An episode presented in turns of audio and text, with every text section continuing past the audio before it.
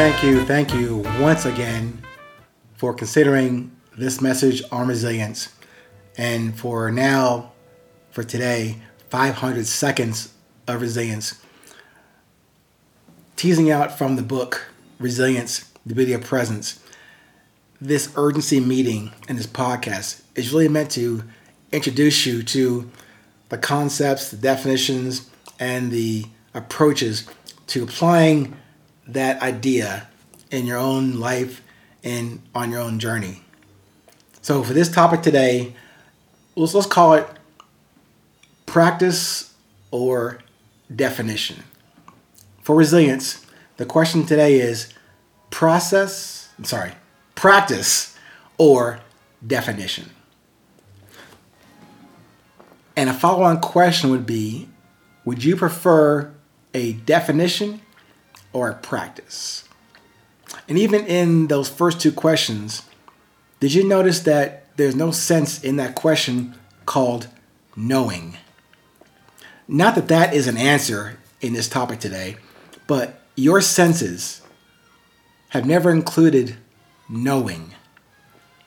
Your senses to see, smell, touch, taste, feel comprise what you do in every moment without ever thinking about it. Notice also that thinking wasn't on the list of senses for us. So, if you prefer a definition, the next question will be whose definition? Typically, we tend to default to their definition or the definition according to them. Okay, that probably sounds complicated. If you prefer practice, how about this? Then whose practice? Use that same approach to the definition question. Do you use your definition or practice or use someone else's definition or practice? Do you use your practice or would you use, in this case, my practice of resilience? Even if mine appears as better, if there was such a thing, as yours, could you do what I do the way I do it at all? Of course not. Nor could I do what you do the way you do it. Even if your example was pristine, it was no no example in this world existing like you. But could I do it like you do it? No, I probably would try, particularly if you played a better golf game than I do, or if you ran faster than I do, or you spoke better than I do, or if you were taller than I was, or in better shape than I am, or had more hair, I'm pretty much bald, than I have. I still couldn't do that. I couldn't buy your clothes. I couldn't wear your glasses. Couldn't drive your car. Couldn't live in Beverly Hills or in India. But I'm saying it to be a little bit facetious here. But comparing one one's practice or definition to someone else's, it's not worth the effort.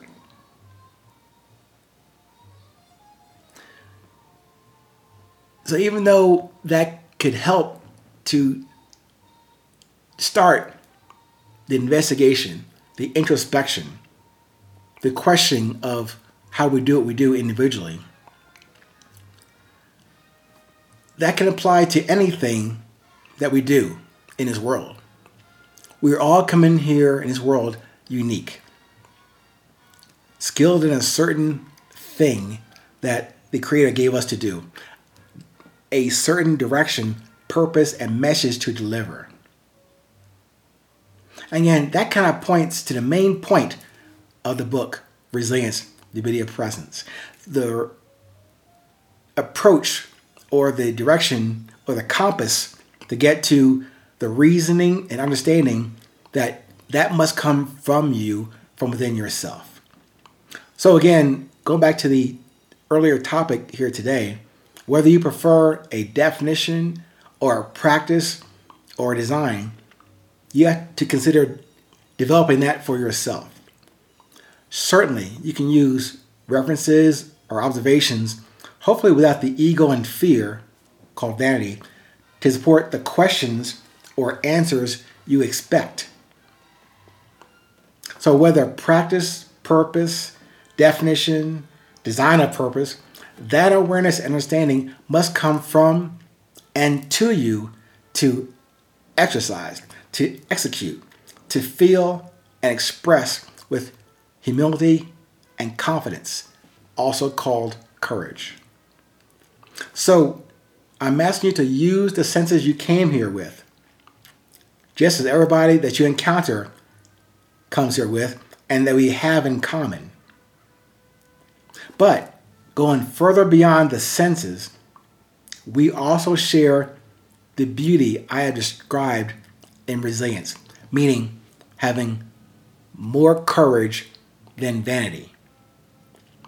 That is that commonness, that inherent connection, that potentially shared same power and force, that ability to lead that will emit from within you. And really, like the light aspect of the beauty I described in the book. That light, that desire, that drive must get expressed whether you know it or not in your presence. And thus, that's the title Resilience, the Beauty of Presence. In and through our respective presence, we can connect and disconnect with everything and everyone we encounter, either for a very long or a short period. We don't control those encounters, whether it be family, friends, total strangers, or outright enemies. We cannot control that.